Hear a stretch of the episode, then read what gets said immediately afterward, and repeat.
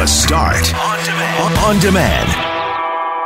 Hey, it's Brad. It's the Thursday edition of the podcast for The Start with Mackling, McGarry, and McNabb. Jam-packed show today. So much stuff we want to share with you. We had a conversation with Mayor Brian Bowman. Tax breaks for True North Square. It's been a controversial topic. We will ask him about that.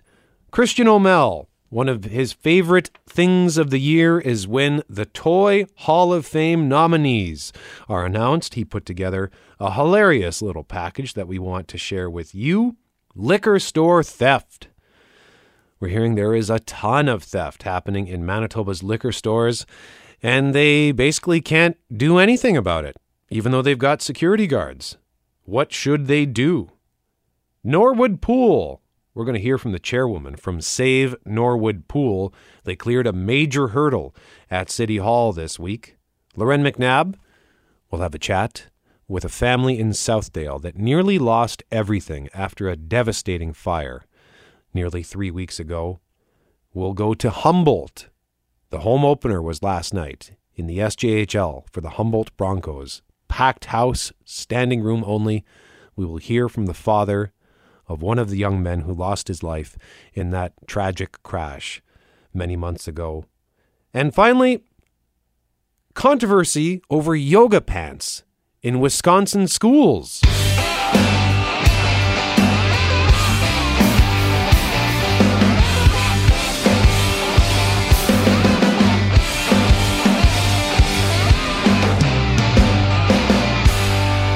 Mackling, McGarry, McNabb, and the mayor.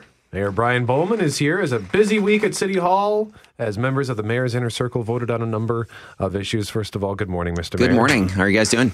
Very well. Good. Thanks for visiting us a little earlier than usual. That's okay. I've been up since four forty-five, so that's all nothing. Good. We're up yeah, at two thirty. Yeah, what time? two thirty. Okay, you win. No, you'd win in most rooms, yeah. Mayor Bowman, but yeah, this exactly. one, that's a non-starter. No, oh, so you good. Slept in yeah. today. And there's only one Timmy's here, so. That's right. Yeah. No, these guys don't drink coffee. Yeah, but we're, we're weird that way. You need a lot of that's coffee for City yeah. Hall this week because there's lots going on yeah, there. Yeah, a couple well, of cups in the morning and then. One of the big yeah. things we've been talking about is the tax breaks, of course, for True North Square. Yeah. The province announced some earlier this week. More are on the table from City Hall, including some for the residential towers and the hotel going up there. Um, kind of want to follow the money trail. I don't think anyone's disputing that the True North is a fabulous yeah. project and what's going up there is great, mm-hmm. but the amount that the city is contributing keeps rising, I think, from eleven to what could potentially be yeah. twenty-eight million. Yeah. And people are wondering, why do we continue to give these tax breaks instead of taking some revenue and putting it to things that are really badly yeah. needed? Well, and and uh, the principle with T I Fs, I mean, the, the, you have to read the report, of course, and it's they they are they are not simple uh, reports when you when you read them.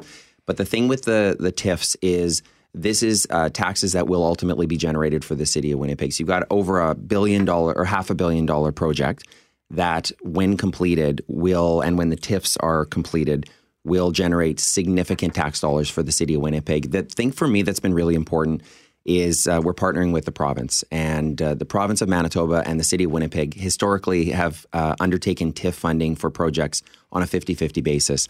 What happened earlier this week is we received formal requests from the province Uh, that they were going to be supporting it through T I F funding.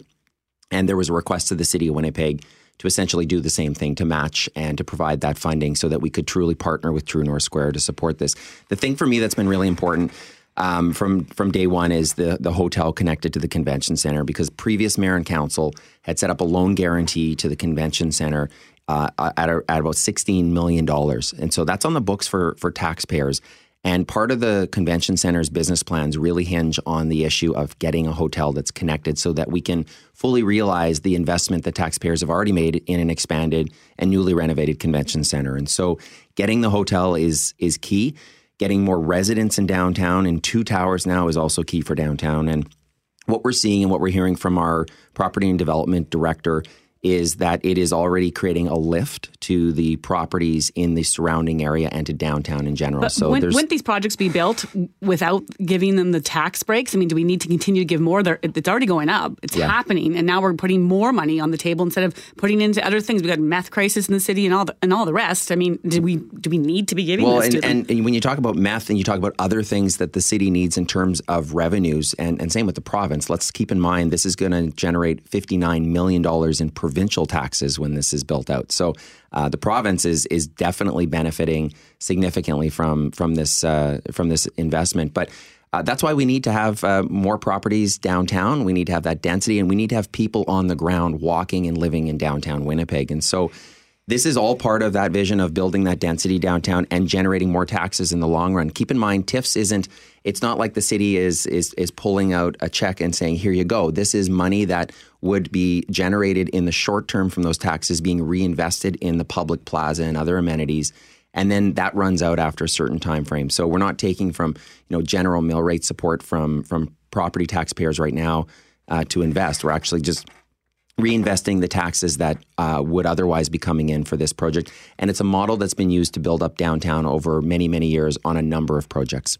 So, Mayor Bowman, help us understand the, the sure. moving target that this seems to be, because it feels as though we had an agreement, or there was an agreement in place for a certain amount of this money to go to public amenities, the improvements. And if I understand it correctly, in fact, the boundaries of the shed district are being redrawn to accommodate this change, or is that accurate? Well, help us suss that out. Yeah. And then the other question I want to ask you, is it time to look at this ten percent threshold in terms of affordable housing that seems to be being ignored and being waived for this project? Is it time to eliminate that stipulation for programs and for agreements like this one? Well, I think the TIF, I mean, I, I think the broader question is um, uh, where is it appropriate to to do TIFs, and, uh, and and and has that time run out for downtown? Have we reached that critical mass? I, I'm I'm not convinced we we have been, but it is something that we we are and will need to take a critical look at in terms of where is downtown right now and what are the types of projects that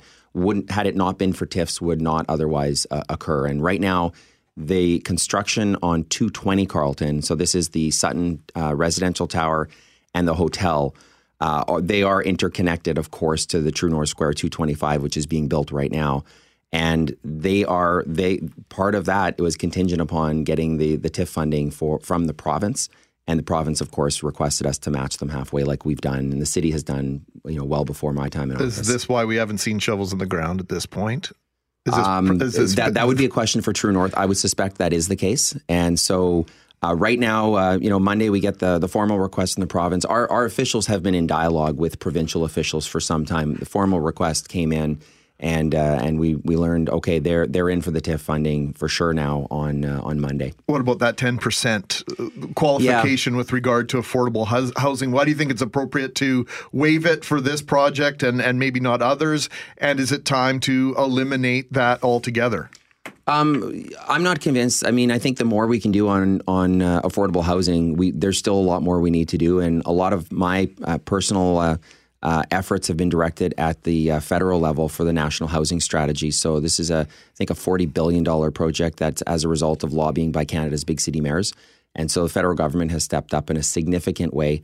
Um, this project uh, is a half a billion dollar project. I mean, while the model that's being followed uh, based on the provincial request is that fifty-fifty split to support uh, uh, a development, let's keep in mind this is a half a billion dollar project. We haven't seen anything like this ever in Winnipeg. And to have a mixed use right in the heart of downtown, this was a surface, this was a surface parking lot, keep in mind, two twenty-five, um, you know, Um, was was a surface parking lot for as long as I can remember. And uh, that surface parking lot is gone, and it's being replaced with people that are living, that are working, and that are coming out for entertainment there. So it's a worthy project of support for sure. Aren't you worried it's a slippery slope, though? I mean, what if I'm another developer out there and I, I had to put in the ten percent of my residential unit to affordable housing? Now, this project doesn't have to. I mean, it doesn't. A, it doesn't seem fair, and it's almost a double standard. It just depends on how big I am, how much money I'm spending, that we would waive certain things for one and not the other. Well, I can tell you, if somebody else has half a billion dollars out there and wants to come forward to invest in uh, job creation and uh, building a, a downtown that's more vibrant and more livable, uh, I'm going to look at it, and I'm going to do whatever I can in a common sense way to work with the province of Manitoba to get it built. And and that's something that I think all Winnipeggers should expect of their mayor and council, is that we're going to show some common sense and support the development of downtown Winnipeg. And we now have seventeen thousand people living in downtown Winnipeg for the first time in our history. And um That's something I'm very proud of, and it's helping improve downtown. There's still more work to do, though. We have thirty seconds left. Garbage Hill, we going to get a sign?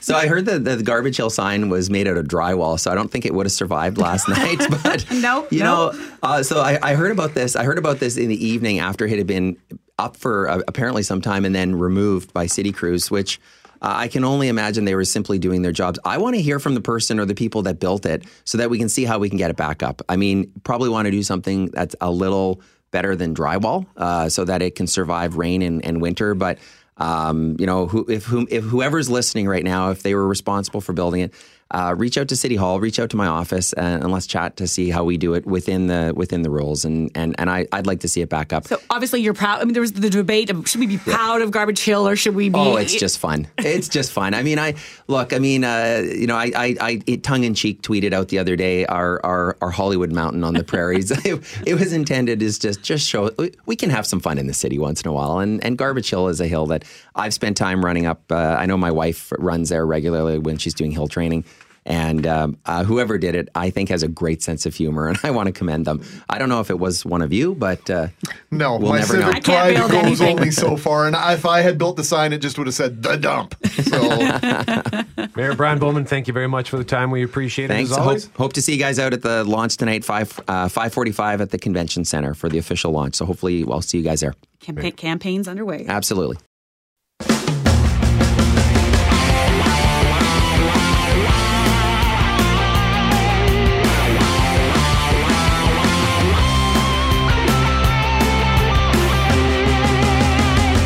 Hey, it's that time of year again. The finalists for induction into the Toy Hall of Fame have been announced. The Strong Museum in Rochester, New York, puts out the list of a dozen finalists every September, with a handful earning a spot in Toy Immortality. Or should it be Immortoility? Global News reporter Christian Aumell breaks down this year's potential honorees. Since the Hall of Fame opened in nineteen ninety-eight, a total of sixty-five classic toys have been honored. The nominees are based on public submissions before an expert panel, including Museum of Play curator Nicholas Ricketts, selects the inductees. We all have to bone up on the history of each one of them, and that's uh, one of the really fun parts of our job. If you don't remember, last year's winners were Clue, the paper airplane, and the Wiffle Ball. So let's open up the toy trunk and see what we find this year. We're going up on the ladder, up on the stage. Who didn't have this most basic board game growing up? It's been a steady seller and very popular. Any game that's easy for really young kids and toddlers to understand. Apparently there were moral lessons in this game at one point. The ladders were virtues and the snakes were vices. Sure, I guess. Ho, ho, ho, it's magic. The Magic Eight Ball is a seven-time finalist, used by kids to get answers to life's biggest questions. Does he like me? Will I ever be popular? Am I going to pass this test? Shake the ball. Ow, look, not so good. Ugh. What about the Eight Ball's chances this year? The prospect looks good. How is pinball not in already? I'm a big fan of pinball. It's been a finalist two times. It will definitely get into the Toy Hall of Fame someday. Well, that's reassuring. Pinball also inspired what I think is the greatest computer game of all time. Chalk, a three-time finalist. It's still used in classrooms, on sidewalks, and it's all over your hands, and then you touch your shirt, and everything is covered in chalk. But chalk's awesome, and it's been around forever. They've actually discovered cave paintings that were done with chalk. What were you going to do with chalk? Play tic-tac-toe. I don't really play no tic-tac-toe. Not technically a toy, but it's a game, and that counts. It's really surprising that's not in. There are three results to tic-tac-toe. You win, you tie, or you feel really dumb for missing something obvious and lost. American Girl dolls were introduced in the eighties, and they're still around today, complete with a hefty price tag and a backstory. Part of their purpose is to inspire girls to do well, like so many of the girls in the American Girl stories. But dang, is that inspiration expensive. Luciana doll and book, one hundred fifteen bucks. Are you crazy? He-Man. Mattel's toy version of the super jacked He-Man, based on the Masters of the Universe cartoon of the mid-eighties. Younger children, especially boys at first, but it is encouraged that whole fantasy element. I have the power! Now is the time for fun with Uno! Uno is fun. Uno was a simplified Crazy Eights so that younger kids could play it, but still interesting enough so that adults could enjoy it. Sort of hit a real good spot. And when you play that pick up four card, you make an enemy for life. I remember this one vividly. The Fisher-Price Corn Popper, a seemingly pointless device you pushed around and amused the heck out of you as a wee lad. Originally meant to help with walking skills and learning coordination. It's got that learning and discovery element to it. Great memories, but I don't like its chances to get in. Are you ready to press the football? Another long shot, Tudor's electric football operates by means of an electromagnetic motor causing the playing field to vibrate. Very popular in the sixties, but apparently it's making a comeback? There's a whole group of, I think they're called basement coaches that still play the game and they're very serious about it, and they have um, tournaments. I guess they have video game tournaments, so. Tickle Me, Tickle Me Elmo turned the ninety-six holiday season into a shopping mall blood sport. They tried to keep it under wraps at first, but somehow the news got out and it got some press. And after that, yeah, it was crazy. The stores were mobbed. Your kid Elmo is either an interactive pal or the stuff of nightmares. Letting down the hill. The final nominee, a staple of Canadian winters, the sled. Some people argue that, well, it doesn't apply to the Deep South. And I think it's a classic toy. Who can forget sliding down hills? Yay! And then having to trudge it back up that hill. Ugh. If it were up to me, it'd be pinball, chalk, and the sled. Pick your favorites and wait until November eighth when the class of twenty eighteen will be unveiled. Christian Aumell, Global News. I got to thank Christian for, for being brave enough to say I have the power after the He-Man stuff. He just went for it there. Love hearing that theme song. I used to love He-Man toys. And uh, just a very quick, funny story. Was uh, at the day sitter at our babysitters during the day during, I guess, kindergarten. And I had all my Masters of the Universe toys. And uh, one of the other kids who was there, this baby, crawled over. So I kind of wrapped my legs around the toys to set up this barrier because I didn't want the baby to play with the toys. But one of the legs was sticking out underneath my leg. And I don't know if you either of you are familiar with the He-Man toys, but they had this like rubber band in the middle, in the waist. Right. That held them together. Right. So this baby grabs onto the leg and yanks on it and snaps this toy in half, and it was He-Man! It was the Master of the Universe! No. Wrecked my He-Man toy. No. So I didn't like that kid after that.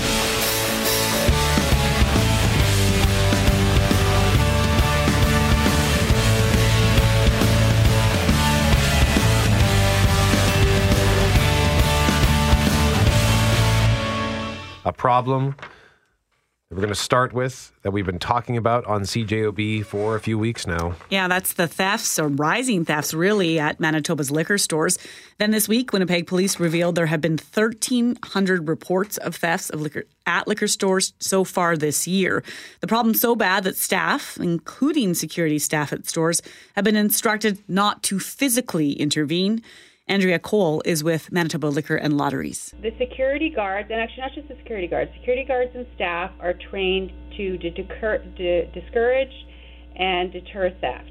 So they will stay close to someone who they think may be about to, to steal something, or someone who may have concealed something in their clothing. They will actually speak to them and say, "Are you paying for that bottle?" Those are the methods that we use as far as you, intervention goes. But as far as physical intervention goes, we know that about a week and a half ago, the police clearly demonstrated by sharing that as soon as there's any sort of physical intervention or threat to these criminals, that it quickly escalates and becomes dangerous for customers and staff. So far, the thefts have cost liquor and lotteries more than one million dollars per year. And while images uh, images of these criminals captured on security cameras have led to several arrests, actually a couple were arrested just this week, the union representing staff, M G E U, says they're worried it will now grow worse. I do know that the uh, M B L L has definitely uh, said that it is the safety of the public and our members, their employees, first and foremost. It is not about saving the bottle. Uh, you know, so they their instruction is that, uh, you know, they need to be safe and make sure the public is safe and keep themselves out of harm's way. You know, our members are concerned that this is actually out there in the media. They feel that this has put a much bigger target on their back. You know, people think they can just walk into any liquor store and walk out, and our, you know, it puts our members at risk. It puts the public at risk.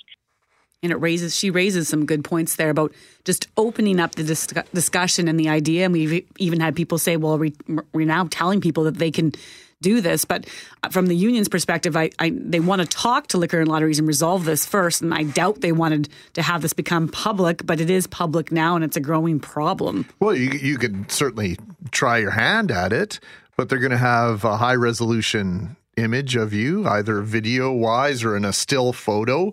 Uh, liquor stores are full of cameras.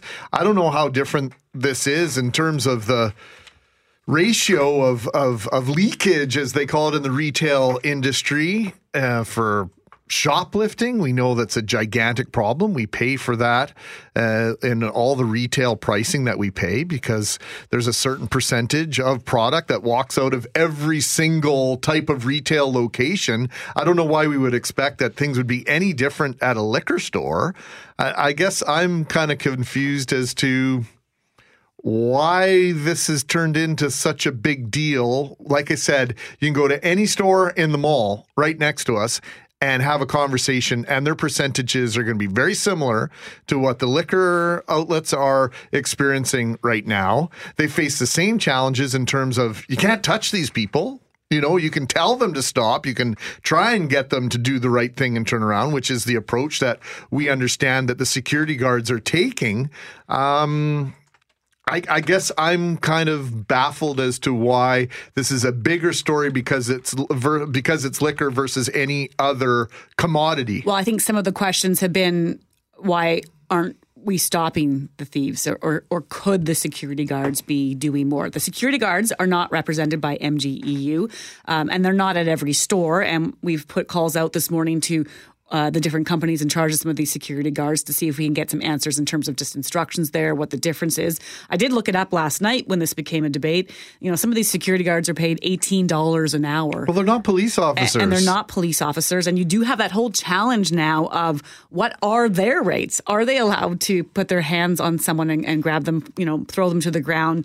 Did, did, They don't have handcuffs. I mean, what what are what is the role of that security guard really? What powers do they have? Should something be done politically to change what they are able to do potentially if we are really concerned about this?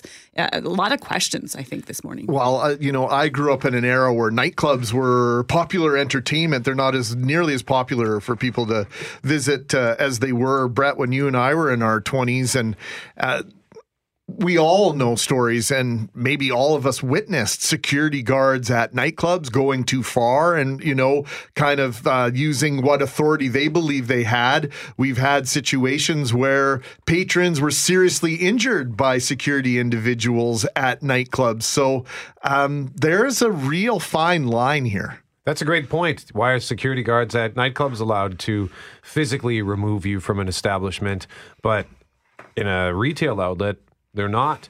And it, this just reminds me, and this is my experience in retail. I think I've told you this story before, Greg, but uh, Loren, I used to work in like nineteen ninety-six-ish, uh, seven. I can't remember exactly when, around then. I worked in Jersey City. Do you remember Jersey City on the second floor at Polo Park? Mm-hmm. G N C is now yep. there, the General Nutrition Center, but it was Jersey City's now on the first floor. I think it's a, I'm not sure if it's even the same company. It was, the store had the big blue bomber helmet over top of the counter. So it, it typically wasn't a very busy store. You know, it was a kind of a specialty place. We had jerseys for, I think it was the I H L at the time, when the Manitoba Moose were in that.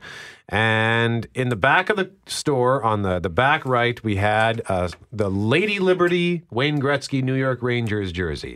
Do you remember that, Greg? Of course I do. We had it on a display, on like a mannequin sort of, and it was, you know, a specialty item, was a high, high like a high-priced item. And one day, there were two of us working in the store. It was me and this guy, Glenn, and he went to get himself some lunch. He comes back, he's eating in the back, and for whatever reason, we got this rush of customers. Suddenly, there were six, seven, eight customers. Not a lot, but in a small store, when everyone's looking around and you're just by yourself behind the counter, you want to make sure nothing gets stolen. And there was a guy who came in who was suspected of stealing from us. He looked kind of like Joe Dirt, mm. like David Spade and Joe Dirt. So anyway, when as soon as he came in, I ran to the back and said, Glenn, I need you to come out here because I think someone something's going to get stolen. And sure enough, after he left, I looked to the back and the jersey was gone. And I chased him through the mall. I couldn't do anything, but I just wanted to let him know, like, if you do not come back to our store, you You are not welcome. I know what you did. Well, we just had a listener text in saying he was a security guard years ago, and back then you could grab people, and now everyone's worried about lawsuits and protecting right. yourself and all the rest. And, and so you chasing that thief through the mall. I don't, maybe that even wouldn't happen today. And then there's strength in numbers. Like sometimes there's only one security guard at a store or there isn't, isn't one at all. So you're alone and you're thinking it's me versus two, me versus three. Uh, wh- where's the balance there? Well, the balance is at some point uh, the corporation in question, whether it's liquor and lotteries or whether it's any retailer, has to weigh out something intrusive like, do you want an armed guard in every store? Because I've been to countries and I've been to stores, or in Mexico in particular, right, where what, they have armed guards out front. Is that what we want? Well, what are we saying when they can't even put a hand on someone either, though? I mean, what's the point?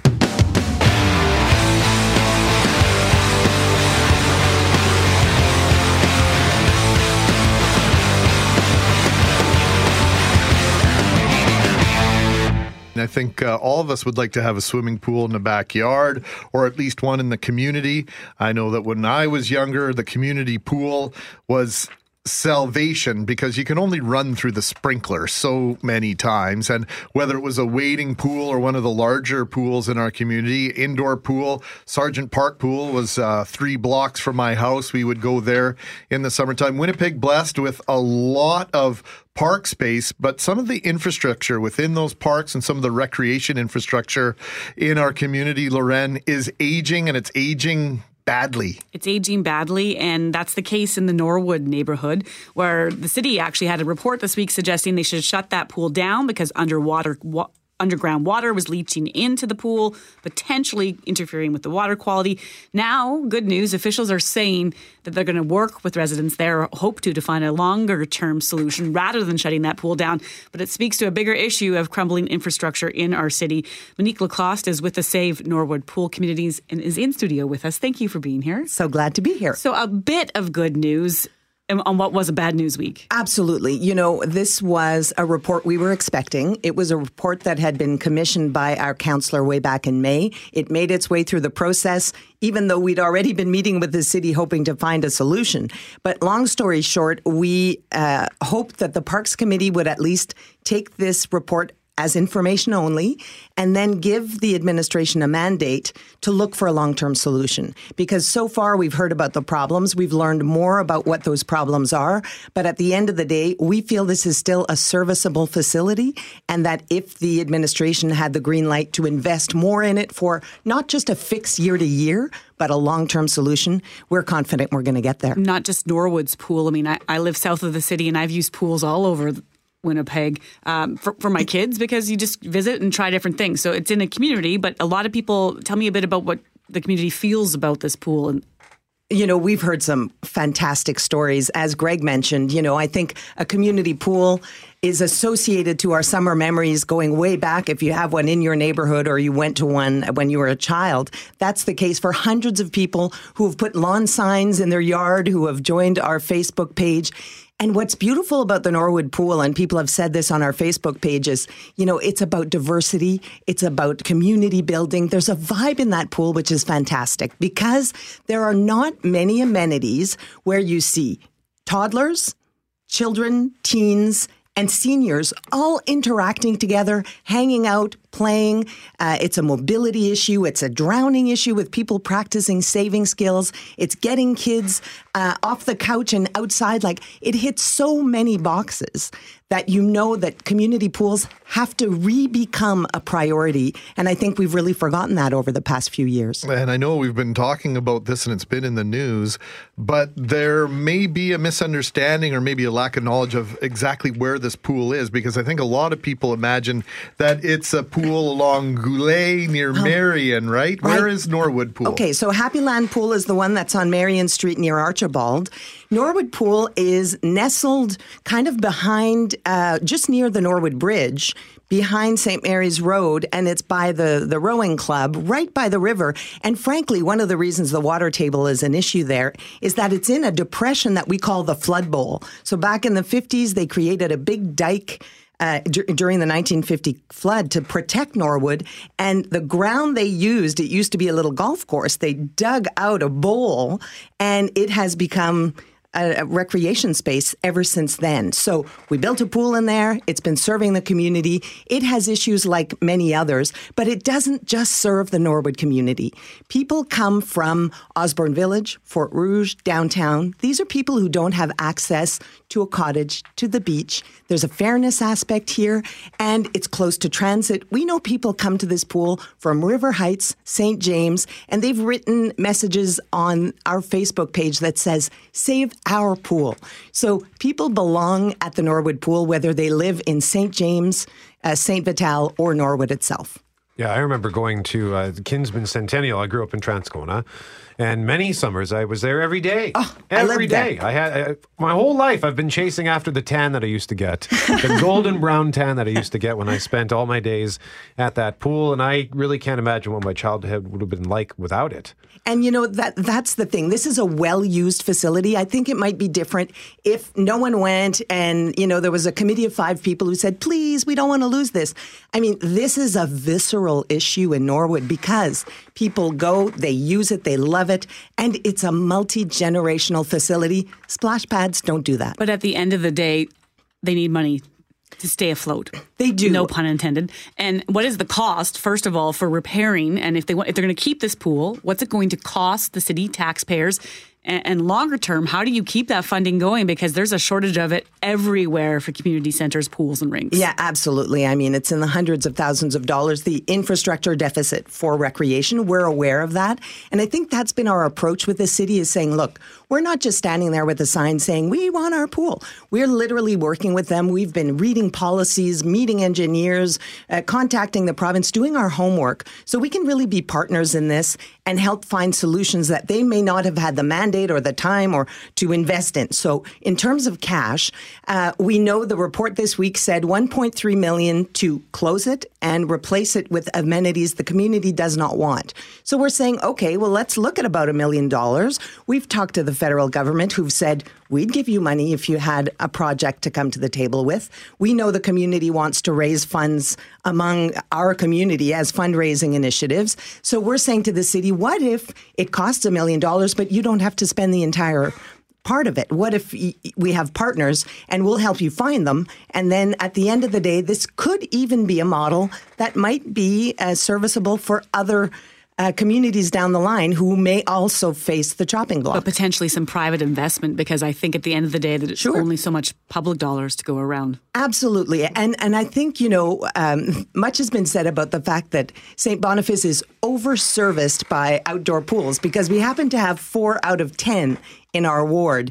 And what we say is, you know, why should we be penalized if our forefathers, the Saint Boniface City Council, back when it was its own city, uh, had held pools in a high priority. Recreation was a big deal back then in the sixties. It continues to draw families to our neighborhood. It's one of the few amenities we have to offer up to uh, people who could choose the suburbs, but we want them to choose an inner city mature neighborhood with aging housing stock and aging recreation facilities. So we say, you know, one by one, we need to find a model to start retrofitting and repairing these uh, amenities so that we can say in another fifty years, look how progressive City Council was to make sure that people can continue to build memories during the summers at the community pool. Uh, aging doesn't have to mean obsolete. Absolutely. And, you know, the city's been saying that from the very beginning. Their their term was, it's come to the end of their useful life. And our main question has been, what does that mean? Like, how do you determine that it's unserviceable? Even the water table issue and the pressure, the hydro pressure, uh, hydrostatic pressure against the pool because of rising water table. In terms of a structural issue, there has been no report to substantiate that there is any issue structurally. So it's all kind of anecdotal, and we just imagine that it must be terrible. We don't know. So we're saying before we start shuttering places and closing down facilities that are much loved and potentially serviceable still for many years, we need to look into it. Monique, uh, when this water does leach into the pool, like, does it change the the, the, the appearance of the water as though there was A, a fouling? Right. And so um, every year the province heads out to all city pools and, uh, you know, it, it checks the pH level, the the water quality, in terms of turbidity as well, because that's a safety issue. Uh, if someone were to fall to the bottom of the pool, they need to be able to have water clarity for safety reasons. Um, but we've obtained all the um, reports, the water assessment reports from the province for the past three years.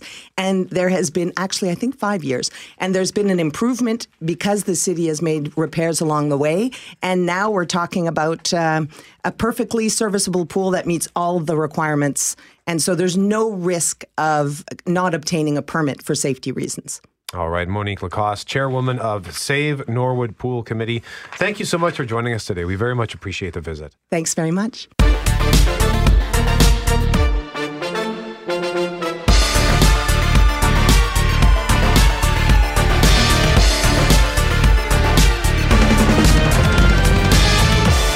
Mackling, McGarry, McNabb on six eighty C J O B. And Lorraine, when tragedy strikes, catastrophic flood, devastating house fire, the first thought for those who manage to survive it, the first reaction is often, I am grateful to be alive. Yeah, and that was certainly the case for the people in this next story. Uh, they were one of twenty-four families forced out of their homes after a fire tore through a three-story apartment complex in Southdale. It was that fire on Beaver Hill last month. Fire officials still don't know what caused that fire, but for this mom and dad that we spoke to, that isn't their only lingering question. We visited them this week to see how they're moving on. Having a safe place to live, laughter in our home, providing on a plain piece of laminated paper hanging from their fridge is a list of family values Leon Carrion and her partner Tony created together. And then we just kind of keep it up here as a reminder. It is one of the few things they were able to pull from a fire that nearly took their lives and the lives of the six kids they share almost three weeks ago. We all could have died. We wouldn't have made it had it not been for the two little ones waking us up that morning. It wasn't the sound of crackling wood that woke two of their youngest in the early morning hours of August twenty-sixth. It was the smoke alarm in the hallway, piercing at five a.m., an hour they still can't forget. We haven't been sleeping. Like, we wake up the exact same time that we were woken up. The kids are scared to sleep in their bedroom. They want to sleep in the living room in case the fire alarm goes off.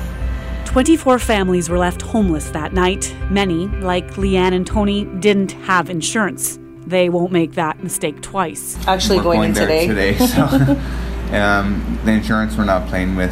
And as he holds his two-month-old daughter, he explains how grateful they are for the strangers who donated food and clothes, and to the Red Cross who helped them find a new place to live. This is the exact same layout. The new suite is just one apartment block over from their old one. On their balcony, you can still smell the smoke. It's traumatizing thinking of what happened could happen again, but it's just the fact of having a place to call home, being in the catchment, keeping their routine. That was the first, first priority. Last week, they returned to their old place to salvage what they could. That shelf, are you taking? The couple captured video of what was left. The sky, blue overhead. This is our hallway, no more ceiling. The roof is gone, along with almost everything else. Everything except that list of family values. Laughter in our home, providing for all my children's basic needs, and having fun together as a family. And each other. Don't trust that it can't happen to you, because it can. Um, don't take, you know, don't take anything for granted. Um, and honestly, don't waste your time that you have with your family. So they don't have a ton in that three-bedroom apartment that they managed to get, um, but they do have everything they need. And one of the last questions I had for them was, before I go, I said, you know, if people want to help you out or get donations to you, or if you do you need anything else? And they said, you know what, we're, we're back on our feet in the sense of we got some clothes and we've got some dishes and we have a place to stay. And what uh, Tony said, the dad there, he said, if anyone wants to do anything, give to the Red Cross. Wow. One, one thing they learned after the fire was that the Red Cross steps can step in and help out. They don't get you the housing, but they might help out with, you know, the clothing and, and that the couple nights in a hotel room just so you can get going. And and I thought that was a fascinating response, right? He's only three weeks, clearly some post-traumatic stress there. And his first thought was, we're good now. pay it forward. We had a gentleman reach out to us about two years ago, Brett, when we were doing the afternoon show, who lost his home to fire in the West End. He didn't know where to turn. I didn't know where to send him. But within a handful of hours, we realized that the Red Cross was the place for him to go because of his lack of resources, his lack of insurance, and the situation he was in. And he very quickly... Uh, we heard back from him, and within a couple of weeks, he got back on his feet and was just so thankful for that first forty-eight to seventy-two hours of having someone have his back. And for so many, we're so resilient as human beings. For so many, it's just that little bit of help that we need just to get back on track. And you so, don't pause and think about how often it can happen. Just this morning, a West Saint Paul home may have been struck by lightning. A fire was started there, possibly from that storm. Another family now going through the same thing again. So for all of us to think about this morning, where can we help? That might be a place to start.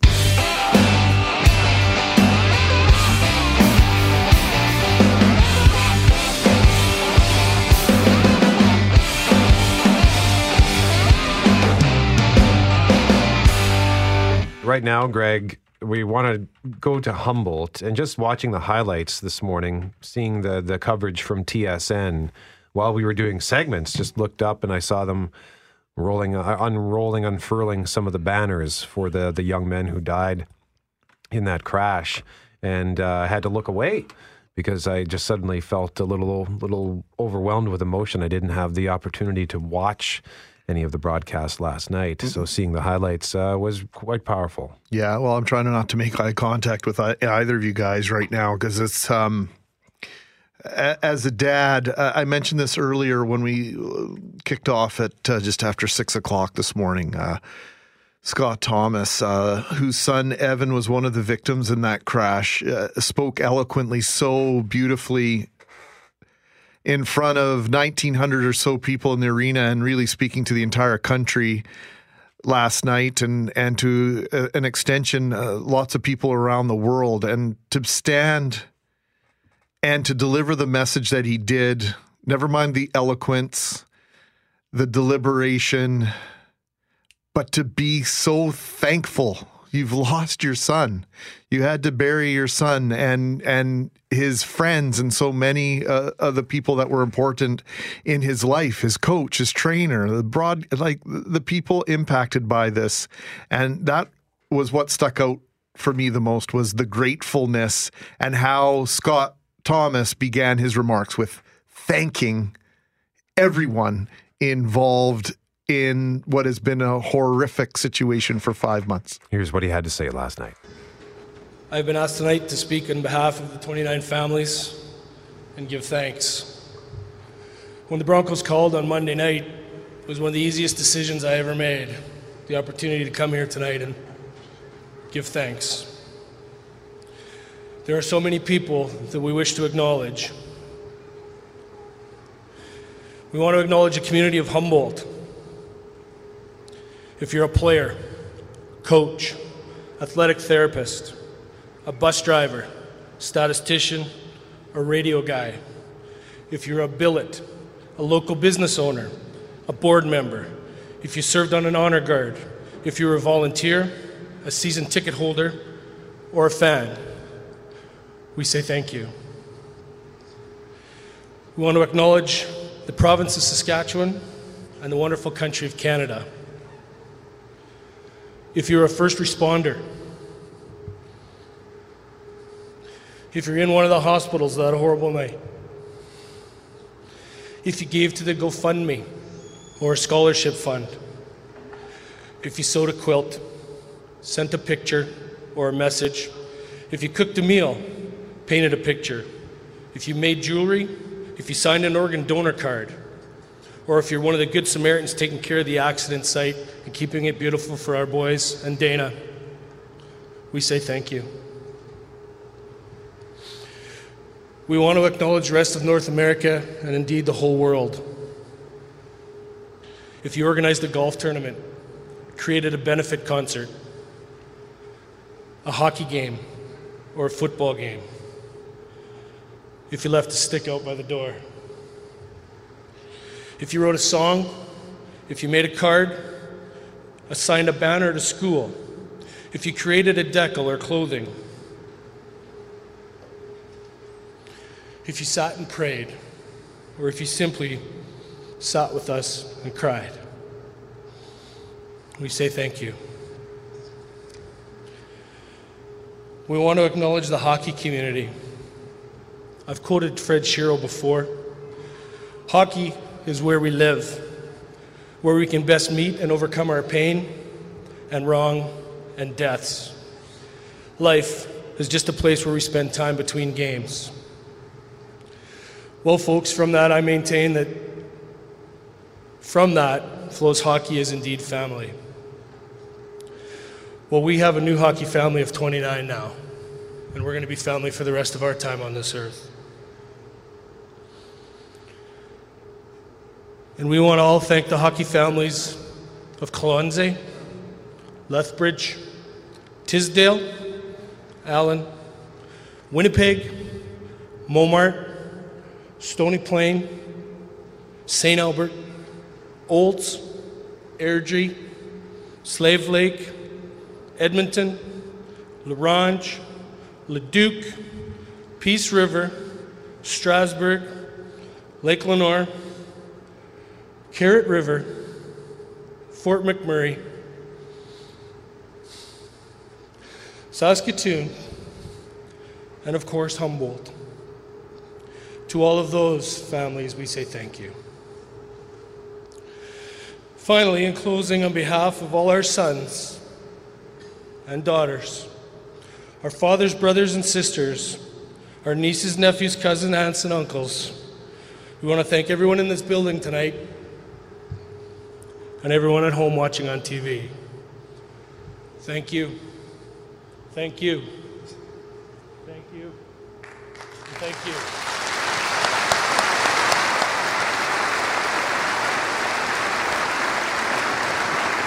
Oh, wow. Um, the far-reaching impact of this tragedy, as Scott Thomas read off that list of communities, and you couldn't help, I, I mean, you just hear him say Winnipeg, and it, it, it got to me. I was at the Jets-Blackhawks game the following night, the night after uh, the the crash, and the, the Blackhawks and the Jets joined in solidarity at center ice. They all wore Broncos name bars on their jerseys. I thought they were just going to do it for the pregame skate. They did it for the entire game, and they stood in unison, and that hockey family that Scott Thomas spoke about was on display. And um yeah, it's just unimaginable what these families have been through. But Loren, the good, if I may say it, that's come out of this tragedy, I think is going to be far-reaching and a tremendous legacy for these lives lost. Well, there's a dad who will never hug his son again. And last night uh, opened his arms and basically gave a, a virtual hug to that entire rink.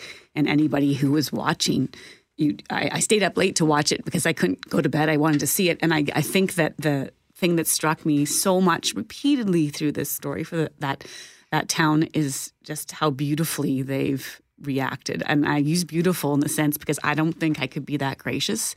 And and to think of all the people he listed off, and, and I was nodding last night like, right, like think about the people in the hospital who will never forget that day. And the first responders who would have pulled up on that scene and thought, wow, oh my God, these children would have might have, might have known some of those kids. Sure. And and then they stood there last night stoically trying to hold it together, you know, the firefighters and the police. And, and the kids then at the end of the day had finished a hockey game and uh, played wonderfully. And only at the very end did I see two of the current players finally let themselves break down. And I thought, Oh, I, I, if you could say well done in a terrible moment, well done, Humboldt. And uh, you mentioned the first responders, Loren.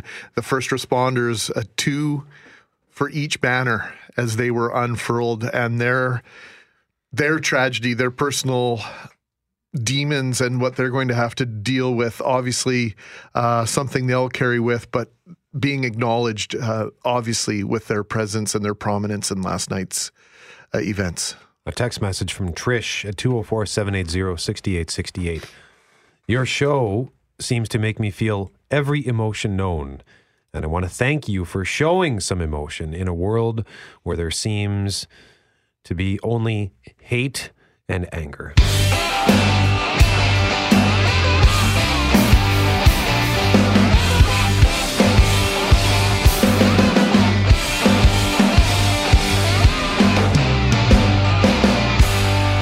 Mackling, McGarry, and McNabb on six eighty C J O B. Yesterday on this radio station, we focused some discussion on two stories out of, out of the United States pertaining to changing rules for kids in school.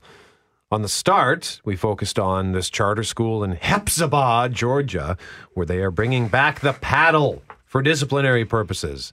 Was the question of the morning at C J O B dot com. And the question read, a school in Georgia is bringing back the paddle for discipline. Are they nuts?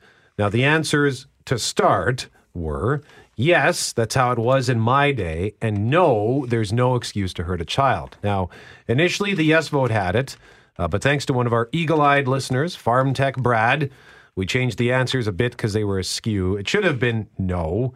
That's how it was in my day. And yes, there's no excuse to hurt a child. Sometimes we do. Uh, I'll fall on the sword for that one. Sometimes we do things hastily. We're busy in the morning, and we didn't. It made its way through quality control, and it sounded whoops. Right. Yeah, it sounded, at seven a.m. it sounded great. I think the spirit of the the answer was fairly uh, visible, but uh, Brad caught it. So ultimately, yes, they are nuts. There's no excuse to hurt a child. Won by a slim margin, fifty-four percent to forty-six. So remember where it was looking like the paddle would win the day? Well, the paddle lost. So now... my faith in humanity has been restored as a result by eight of the percentage question points? Of the day. Hey, that is what you call a majority in any situation. And it's really only four, because if four percentage points would have gone the other way, it would have been fifty fifty. So it's yeah, not really eight, it's actually four. Okay, well, you know, still over half. Okay. Over half. Uh, I, hey, you're an optimist, and I, I, I dig I dig Isn't it. That how uh, votes and plebiscites and all the rest work? Dare I... Dare I go down Don't that? Don't use okay. the word plebiscite right now, all please. Right. Moving okay. on, Brett. Now here's the other story about kids in school in the United States. Moving to Wisconsin to talk about yoga pants. Yesterday on the news with Richard Cloutier and Julie Buckingham, they set it up with this report from W I S N A B C Milwaukee's Nick Bohr. For as long as they've been in fashion, yoga pants have challenged concepts of appropriateness. If they're going to wear them, just keep it covered. That's my opinion on it. That's what I tell my daughter, you know, wear a longer shirt so all that's covered. Catherine Cotto is a parent of a Kenosha Bradford student, and until last spring, the pants were banned in school when a group of parents and students got the district to change course. It doesn't make sense to limit expression through clothing that targets a specific gender. Asma Kadri Keeler with the A C L U of Wisconsin has been closely watching the issue and says although Kenosha rescinded its ban on yoga pants, leggings, and tank tops, it's still being selectively enforced, including a case this summer at Kenosha Tremper in which a girl was twice sent home from summer school. We can talk about items of clothing and we can talk about decency and all that, but the bigger picture is that girls are being pulled out of class and losing access to education at a rate that boys aren't. And that's a bigger problem. And parents like Catherine say ultimately it should be their decision. If the parents say it's okay for their daughter to go out like that, then that's fine, you know. But you don't feel it should be the school that decides what yeah, people should be no, wearing? The school should not decide. Okay, we know what some parents and what the A C L U said, but Nick, what did the Kenosha School District say? Nothing, uh, despite repeated attempts, but they're not the only school district dealing with this. Wauwatosa just last month rescinded their ban on yoga pants and leggings and other clothing items, saying that that should be a decision for parents and students. So Julie went on to say she had a rule to follow in school. Back in my day, we mm. were told uh, by the principal, if they give you a coin and you put it in your back pocket and they could see the outline, then your pants were too tight. Uh, spaghetti straps, I think, are still a no-no in many uh, Manitoba schools. Also, we there's a, a sign that some people are getting made up, and some families subscribe to this. It says, put your hands up and then touch your toes. If anything shows, go change your clothes. So yeah. your hands up right. to and see if, if you're revealing your midriff, or bend over crack. And touch toes. You see crack. Then you're changing your clothes. Right. Then Rich and Julie had a little debate about it. Sometimes Unfortunately, teachers, vice principals, and parents have to step in because the parents don't know how to parent their kids.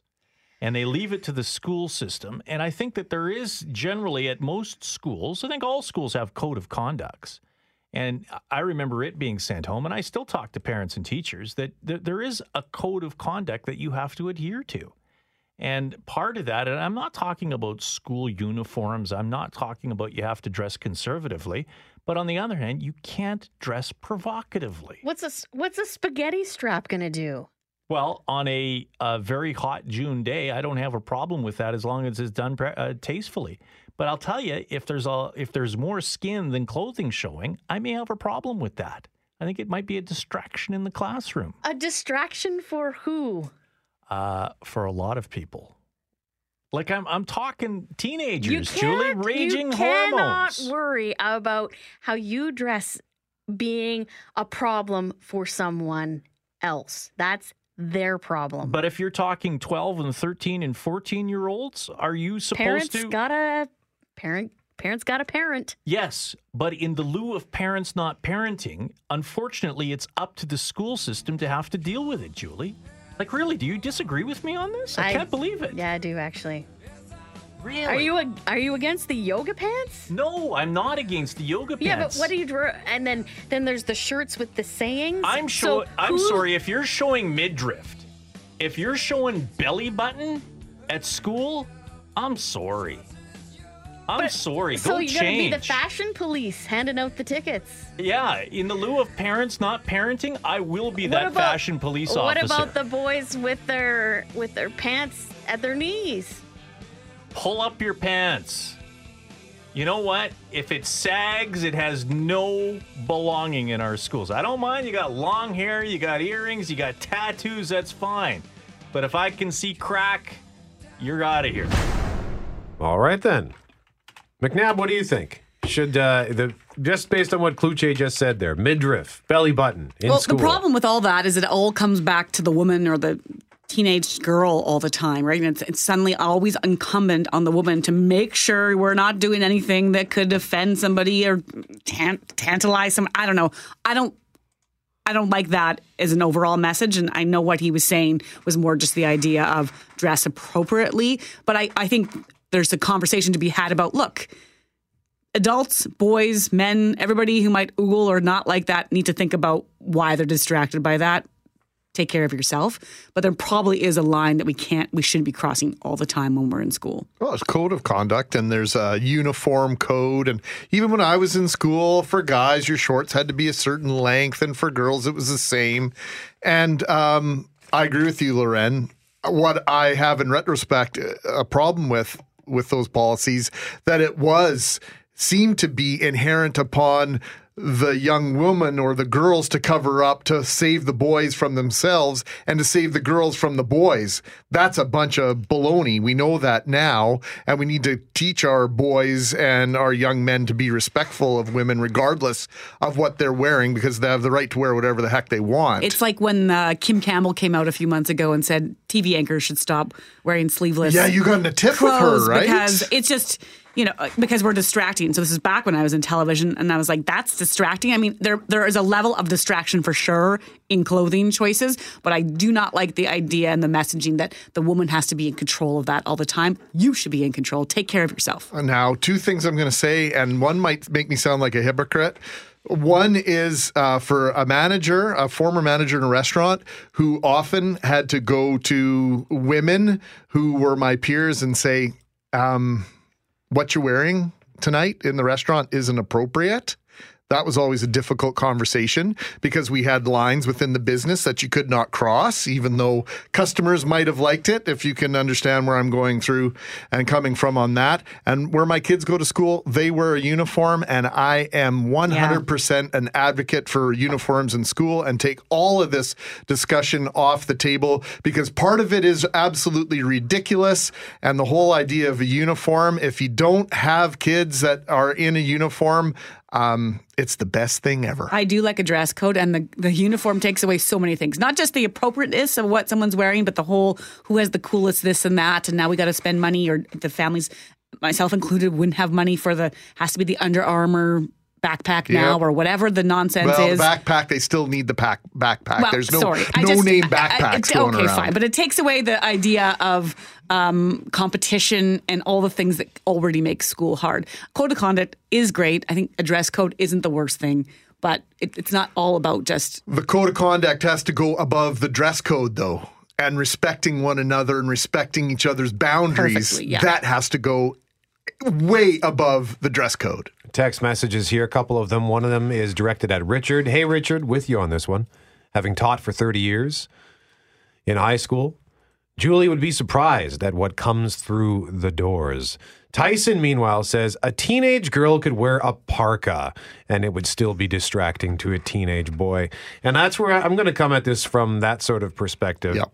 Thinking as I would have when I was a teenager in school, I would have no problem with the belly button shirts uh, because boys are going to look regardless. And in one sense, it might be good for the boys to be exposed to that so that they can learn to control themselves and learn to be still be proper gentlemen in spite of the fact that they are distracted by if the, the girls happen to be wearing something that they like to see. Absolutely. Workplaces have a dress code and...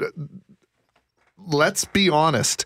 Do you remember Casual Fridays? Mm-hmm. Goes too far. I, okay, for sure. Casual Fridays, uh, the parents of kids in school are the same people who don't know how to dress on Casual Friday. So uh, this is this has got a much larger issue and a lot larger reason behind it as to why people allow their kids to walk out the door inappropriately dressed. The, the reason might be up for debate, or maybe there is no debate about the reason is why it's inappropriate. Uh, but in terms of uh, doing the right thing, we've got a long way to go. And if I could ban one thing, short shorts. And I don't care if you're man, woman, old, tall, young, big, small. I don't, the short shorts can go for everyone. I guess you weren't a fan of the N B A and what was it, the nineteen seventies and early nineteen eighties? That's sports. I'm talking, I'm walking down the street and I'm seeing cheek. And I don't mean your grin. Ah. I don't need that. The Start On Demand is available on Apple Podcasts, Google Podcasts, and anywhere you find your favorite podcasts.